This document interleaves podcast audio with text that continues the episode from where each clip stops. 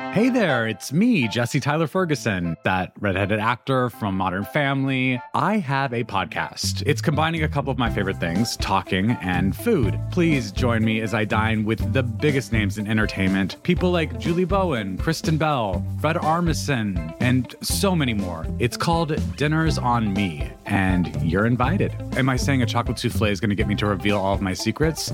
Yeah, I am. Listen now wherever you get your podcasts. Week three in the House impeachment inquiry into President Trump is wrapping up. Here are some updates to keep you up to speed. Two associates of Trump's personal lawyer, Rudy Giuliani, were arrested Wednesday on campaign finance charges. The two men are charged with scheming to funnel foreign money to U.S. politicians in an effort to affect U.S. Ukraine relations. Both men have helped Giuliani investigate former Vice President Joe Biden and his son, but the indictment does not mention Giuliani or suggest that he was part of the alleged crimes. House investigators issued subpoenas to those two men following their arrest. Thursday, Ukrainian President Vladimir Zelensky said he would be open to a joint investigation of Ukraine's role in the U.S. presidential election in 2016 and of the Burisma Gas Company, which had recruited Joe Biden's son Hunter to its board. But Zelensky didn't elaborate except to point out that no one has presented Ukraine with evidence of any wrongdoing. Also Thursday, House Democrats subpoenaed Energy Secretary Rick Perry, giving him a deadline of October 18th to produce key documents related to the impeachment inquiry. In a phone call with House Republicans last week, Trump emphasized that he had made a July 25th call with Zelensky at the request of Perry. Trump said Perry urged him to contact Zelensky to discuss a liquefied natural gas project. And while developments in the impeachment inquiry have dominated domestic politics, a controversy has arisen over U.S. foreign policy. On Sunday, after a phone call with Turkish President Erdogan, President Trump announced a decision to withdraw U.S. troops from Syria's border with Turkey. Essentially, Trump announced that the United States would not stand in Turkey's way as they move forward on a long expected offensive into northeast Syria. Turkey's goal in such an offensive is to push the Syrian Kurds back from the border region. But these Syrian Kurds are U.S. allies, and they've been fighting alongside Americans against the Islamic State for years. Essentially, the U.S. withdrawal leaves the Kurds on their own to fight against Turkey. In written statements, Trump linked his decision to withdraw U.S. forces to his goal of ending the insurgent wars that have dominated the U.S. military's focus for two decades. Meanwhile, critics, including many Republicans in Congress, warned that the Turkish assault was a threat to U.S. policy interests and that moving our troops away from the border area means abandoning our Kurdish allies. On Wednesday, with U.S. troops out of the area, Turkey began its offensive into northeast Syria. What led to Trump's controversial decision? How have the foreign policy events of the past week tested the bounds of Trump's Republican support? And how critical is their unwavering support as Trump faces an ongoing impeachment inquiry? This is Can He Do That? A podcast that explores the powers and limitations of the American presidency. I'm Allison Michaels.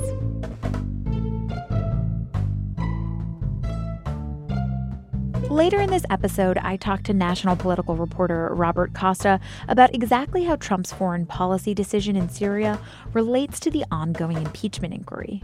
But first, I wanted to better understand the details of the very complicated situation in Turkey and Syria. I turned to the Post's Pentagon reporter, Dan Lamothe. Before we dove into the details, I asked him to just lay out the basics of the conflict for me. In a nutshell, Turkey notified the White House on Sunday that they were launching a military operation into northern Syria that potentially or realistically will target one of the best counterterrorism partners the United States had in Syria. The group known as the YPG has ties to another group that Turkey considers a terrorist group the United States considers a terrorist group, and Turkey has always been uncomfortable at best and angry on a frequent basis about the United States' decision to partner with this group, the YPG, because of the ugly history between the YPG and Turkey. So they roll in, and the concern is they're going to do a whole lot more than they say. This could get very bloody very quickly, and one of the best allies the United States had in northern Syria could get seriously messed up in, in, a, in another flavor of this war. And the United States is largely on the sidelines at this point. Let's unpack that. The YPG group, they're Kurdish. Who are the Kurds exactly? The Kurds are a group that span a few different countries, primarily northern Syria and northern Iraq. There are several groups within those Kurds. They don't all see eye to eye on every issue, they don't all collaborate on every issue. So, when it comes to national security, when it comes to U.S. military operations over the last few years, in Iraq, uh, one group that often came up was the Peshmerga. Uh, that's an Iraqi Kurdish group. They worked with a lot of different U.S. forces in areas like Mosul, in areas like Kirkuk, uh, some of the large cities in Iraq, and some of that area that's sort of a semi autonomous part of Iraq. They have their own regional government. They still count as Iraq, but it, it gets it gets complicated. Syria is even more complicated, uh, and that's really what comes up here. So the, the main group that the U.S. military aligned itself with during the counter ISIS operations there is called the YPG. They set up uh, a again sort of unofficial semi-autonomous area uh, in northern Syria. In northern Syria, and they were really looking to keep that. I, I, think that was you know their their own motivation for working with us was one, these terrorists were in their area as well, uh, a threat to them as well. Meaning the Islamic State. Yes, and then two, uh, there was always I think the hope on their side that you know maybe they could find some sort of pocket in northern Syria to call their own. Right, because they don't necessarily have a, a nation, a homeland. Exactly. And, and, you know, you've got the Assad government farther south and west that isn't really doing them any favors. Eh, but the YPG in particular kind of had their own flavor. Uh, you know, they're modern in some ways, you know, that they had all female unit. Just in terms of how they see the world, it's a lot more Western than some of the other groups that we've been aligned with. What's the relationship like then between Turkey and the Kurds, specifically this YPG group? It's not good, and it hasn't been good for decades. Uh, there, there is a Kurdish group called the PKK that both the United States government and the Turkish government consider to be a terrorist organization. The PKK is not the same as the YPG, but there are a lot of links.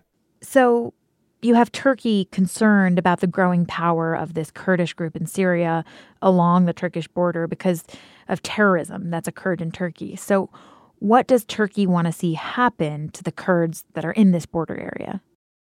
I think there are two things here. One is what they're saying, uh, and, then, and the second is what everybody's concerned about. What they're saying is that they want to set up a safe zone and push the Kurdish area 20 miles off the border. They want to be able to resettle some of these Syrian refugees that moved into Turkey in that area and basically push them farther back from Turkey for their own safety in their own eyes. So that's what they're saying. That, What's actually happening? The concern is while that all might be in part true, they don't necessarily discriminate on, on who they consider a threat and that women, children, non military uh, men get rolled up in this, uh, and that it could get quite ugly, and that especially considering the history between the Kurds and the Turks, they kind of consider all of the above uh, to be potentially terrorist, and that you may have a bloodbath on your hands. Is it possible for the Turkish military to distinguish who is aligned with terrorist groups and who's not among those Kurdish forces?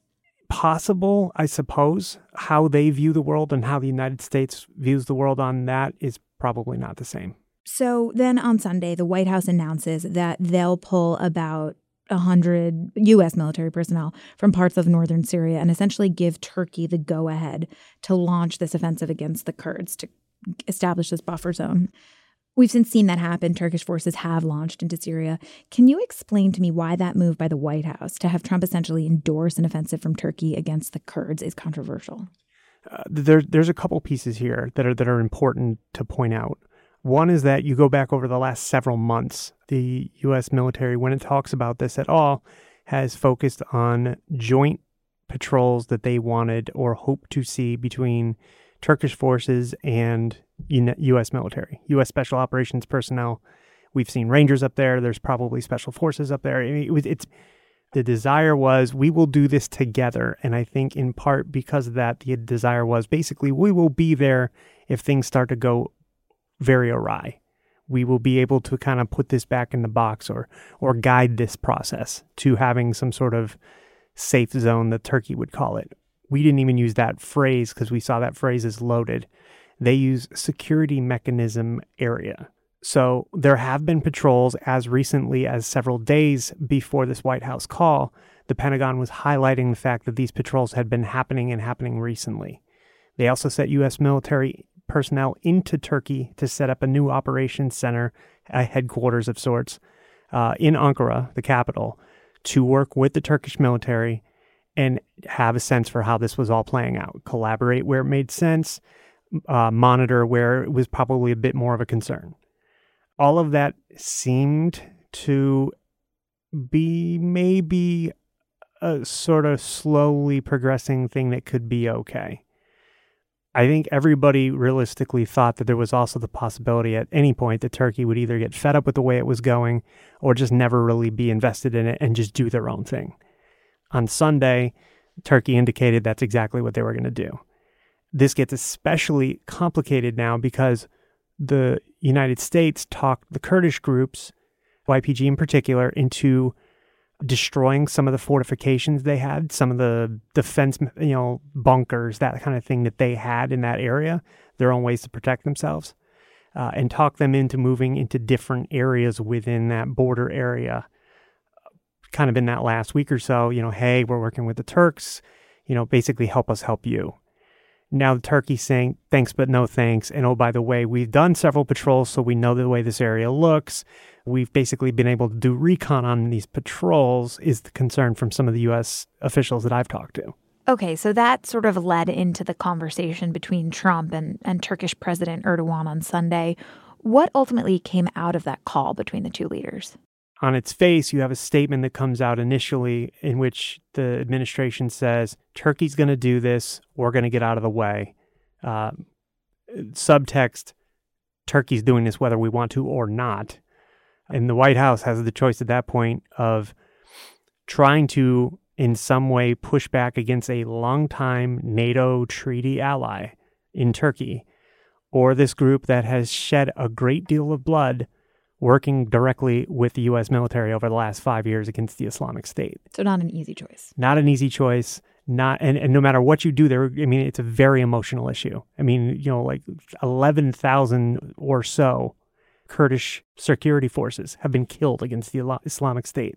They basically functioned in a lot of ways as the United States ground force. The U.S. military kept saying that they would fight by, with, and through its partner forces on the ground, the YPG being the most prominent when it came to that northern Syria area, and kind of make it work. That was never going to be okay with Turkey long term. And this is evidence of that. Exactly. So, how does Trump's decision align then or, or not align with recommendations from the Pentagon? Uh, the Pentagon was really trying to make this security mechanism thing work.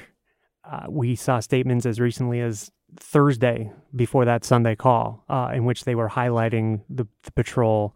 They were getting pointed questions, even at that point, from some of the reporters in the room focused on the Middle East on, oh, hey, you can't even agree on what you're calling this thing, safe zone versus security mechanism. And more or less, how are you so sure this is going to work?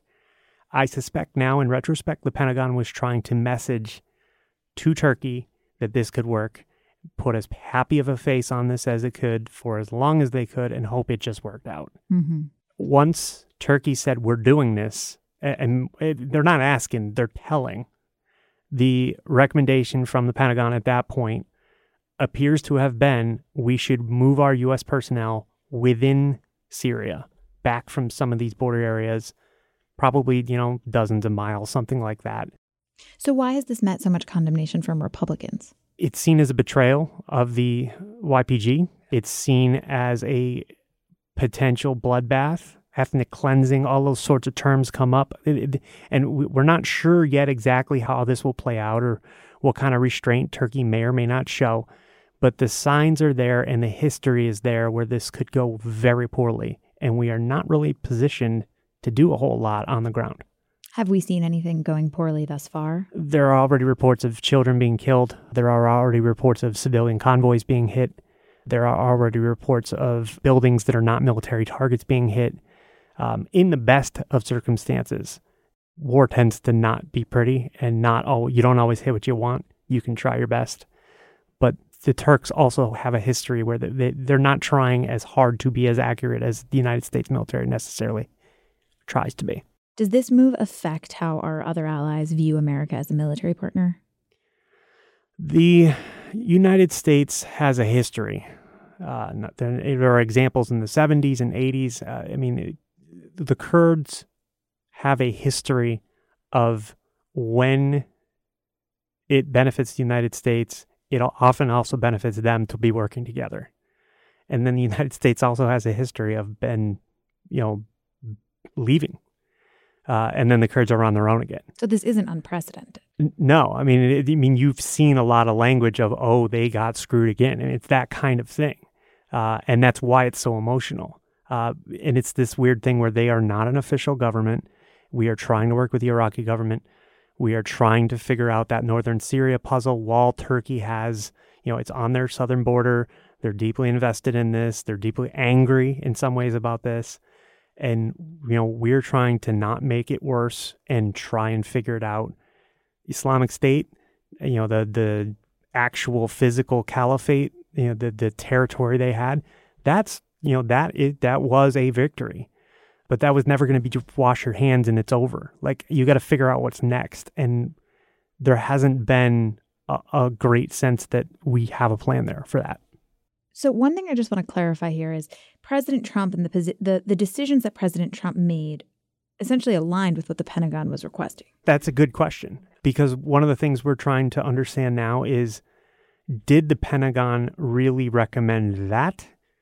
Did it recommend that because of what the president said? Did it feel boxed in and it was like, well, we gotta make we gotta get get our people out of harm's way? And then, then there's all the questions of okay, you know, do you want 50 or 100 special forces members fighting it out with a NATO ally. Uh, I mean, the, the just the, the, the way these things go, like the, there's no practical off ramp that's not ugly for somebody, and ugly for somebody that we are supposed to be, you know, in some on some level aligned with. So then, to sort of return to this question, if fundamentally we're kind of caught between a rock and a hard place, what is it about Trump's decision making here that seems to have riled up Republicans and become so controversial across the aisle? I think the way it was rolled out on a Sunday night in a statement that was lacking context at best, uh, with more or less the excuse made, but no context of why, uh, was a problem. I also think that th- the fact that it didn't look like Trump pushed back at all. Mm-hmm. Um, maybe he did, uh, but the supposition at this point, based on the way that this has been portrayed, Turkey said, We're doing this. And Trump said, Okay, got it. And you don't guess you don't necessarily get the sense that there was a lot of pushback here or using you know the the, the NATO alliance or looking for a way to fix this and, and, and I mean to be fair fixing it wouldn't be easy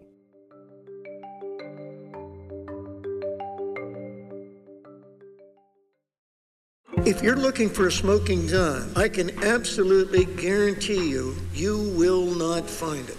In October 2001, a series of letters filled with a deadly powder called anthrax were dropped into the U.S. mail system.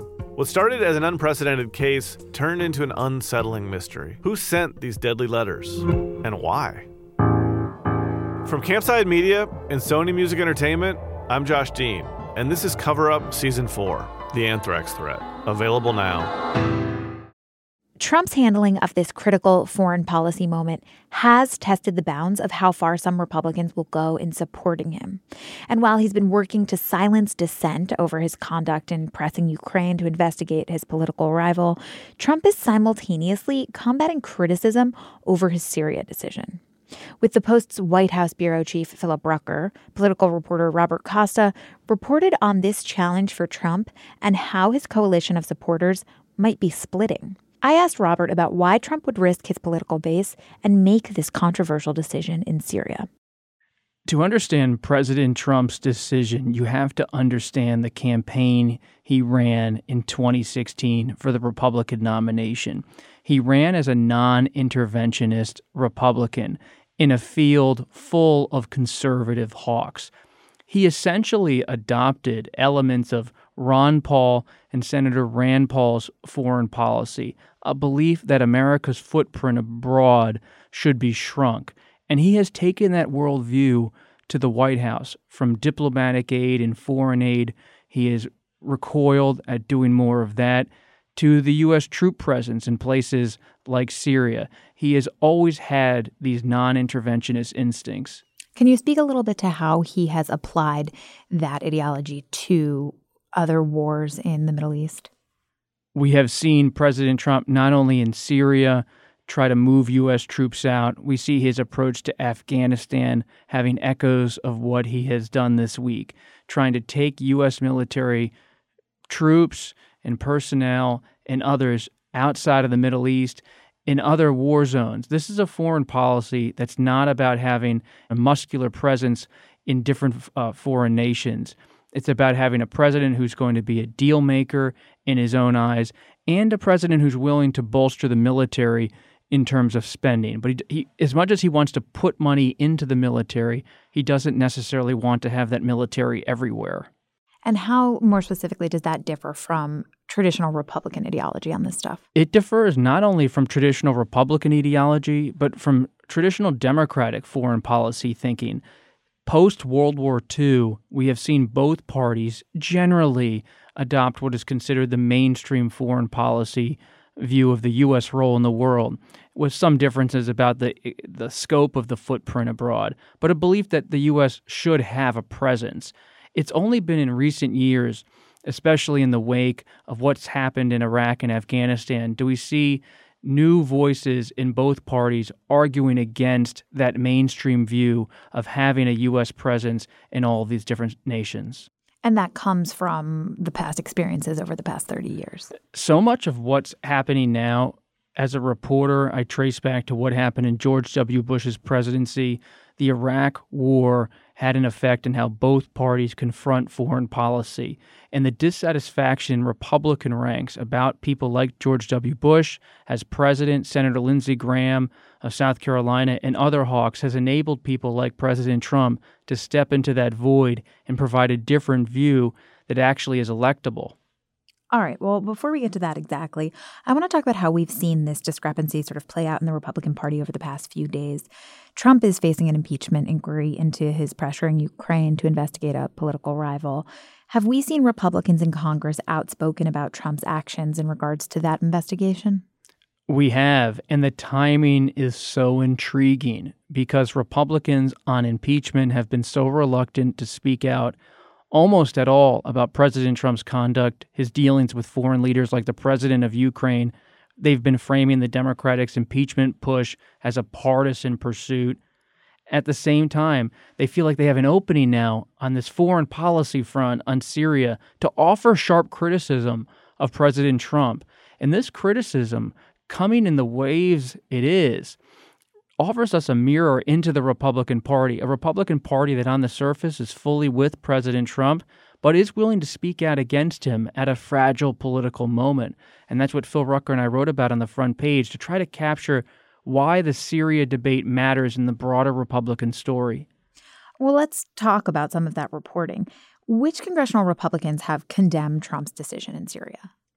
Everyone from Majority Leader Mitch McConnell Republican of Kentucky to rank and file Republicans in the House, y- you see the traditional hawkish worldview of Republicans nationally having a bit of a resurgence. And people are saying, whoa, President Trump, you've gone too far. We want to protect the Kurds. We want to have stability in the Middle East. We want to have some troops in northern Syria. Uh, but you see Senator Rand Paul very happy about the president's decision. And there is this core belief in the Trump White House and in Senator Paul's camp that many Republican based voters, as much as they want a strong military, don't actually want to have too many troops abroad. And they believe, despite the outcry, the president's in a solid position. That, but that will be tested in 2020. And what about people who've criticized him? Who's who among who's notable among the Republicans that have criticized him? Most notable are evangelical Christians. We always knew hawks would speak out. Hawks wouldn't like the removal of U.S. troops. But evangelical Christians have been a solid core support base for President Trump for two and a half, three years. But because of their belief that Christians in the Middle East should be protected by U.S. military presence, their concerns for the Kurds as U.S. allies, you have seen everyone from Mike Huckabee, uh, the former Arkansas governor and presidential candidate, to major pastors speak out and say, President Trump, we really like you. We're with you politically, but we don't like this decision. I spoke to David Brody from the Christian Broadcasting Network for this story, and he said it's a mini crisis moment for the evangelical Christian Republican community because they felt like President Trump has given them so much. He's nominated conservative judges, he's protected their institutions in what they see as a fast changing culture. Is this a bridge too far? Uh, Brody and other evangelical Christians we spoke to said probably not, but it's testing the limits. And to be clear, it's particularly important for Trump to maintain his basis support, evangelicals included, not only, of course, because the 2020 election is only a year away, but particularly because polling about his public support might swing Republicans in Congress who are likely to be making decisions about impeachment soon. We're in the middle of a political war, and President Trump, facing possible impeachment in the House, will need as many allies as he can accumulate. And he knows that there are some evangelical Christian Republican senators who may be unnerved by his decision on Syria. And those are the same senators who might be with him in spirit on almost every other issue, but they will be tested if the House moves forward with impeachment and Republicans have to confront a trial of President Trump. They'll have to make a decision on his fate. So, in light of impeachment and the news out of Turkey and Syria, what do we know about what Trump is doing to maintain his base's support at this point? The White House believes the president has enough political capital to carry him forward, even as others express dissatisfaction with his decision. But that doesn't mean they don't see the cracks in the Republican Party. Phil Rucker and I looked into how the White House is going to handle this skittishness in the GOP. We were told by several Trump aides that Mick Mulvaney, the acting chief of staff, is going to mount a quiet charm offensive to try to make sure Republicans feel comfortable with President Trump as he moves forward with foreign policy and his impeachment unfolds. Dinners at the White House, meetings at Camp David, phone calls. They're going to try to make an effort uh, to make sure Republicans stay in line. Can you tell me a little bit more about what you learned from your reporting about why Republicans might be more willing to speak out on this foreign policy issue than about the president's actions regarding the impeachment inquiry or other things he's done over the years? President Trump has framed impeachment as a partisan crusade. So, speaking out about impeachment, even if you're uneasy with how President Trump handled himself on the phone call with President Zelensky in July, is politically vulnerable territory for many Republicans. They don't want to be out on a limb. When you talk to them privately, they say they don't want to be out there complaining about President Trump or raising a red flag, uh, or else maybe their base voters would revolt against them for not being uh, there at the barricades for President Trump. But on foreign policy and on a complicated issue like Syria, that's not grab the country's attention they can be themselves a little more and be more traditionally Republican and feel like President Trump, because he's outside of the mainstream of his own party on foreign policy, can't attack them with the same force and the same power that he could attack them should they take a different position on impeachment. Might they still feel that he could personally offer some backlash towards those individuals?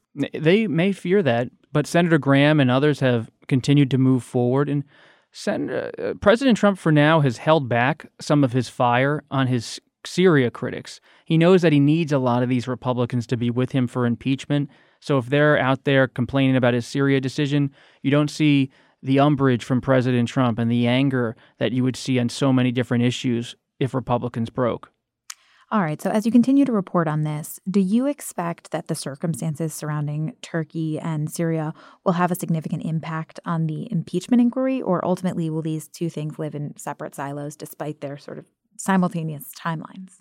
They are separate silos in terms of policy. Impeachment is as far away as you can get from northern Syria as a political issue, but they're interconnected because if President Trump continues to anger Republicans on issues like Syria, he's going to start to wonder does he really have the party fully in his grip? People inside of the White House told Phil and I that they're concerned that if too many tensions crop up, could that grip that has been such a firm grip for President Trump for two and a half years, could it start to unravel if Republicans start to fall away not on the impeachment issue, but just on general issues of foreign policy, on tweets, of his conduct, exhaustion. And so they're aware of that dynamic, but they also know they can't control President Trump. And if he's going to take a position in northern Syria, he's going to take that position, and the fallout will be what the fallout will be. And as we look ahead, what would some of those signs be that perhaps that grip is is loosening?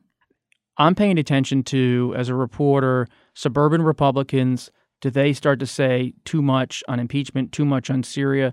retiring Republicans, Lamar Alexander in Tennessee, for example, in the Senate, uh, Johnny Isakson in Georgia. You start to wonder could some retiring Republicans peel away from President Trump for whatever reason? And then the moderates uh, and those who are up in 2020 Senator Collins of Maine, Senator Gardner of Colorado, Senator Ernst of Iowa, not always moderate. There, some, Senator Collins is certainly moderate, but they're vulnerable. They're in tough races.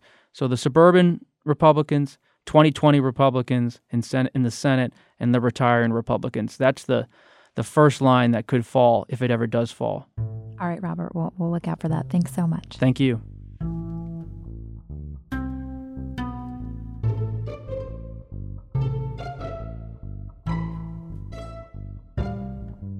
This has been another episode of Can He Do That?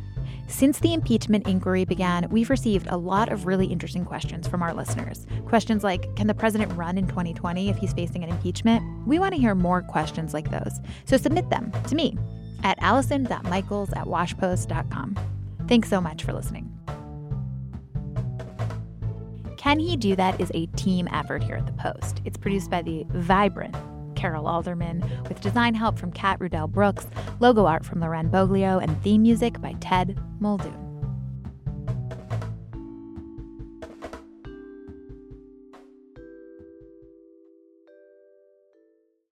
If you're looking for a smoking gun, I can absolutely guarantee you, you will not find it.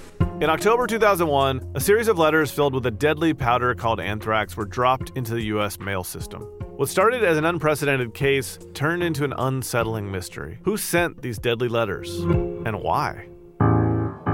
From Campside Media and Sony Music Entertainment, I'm Josh Dean, and this is Cover Up Season 4 The Anthrax Threat. Available now.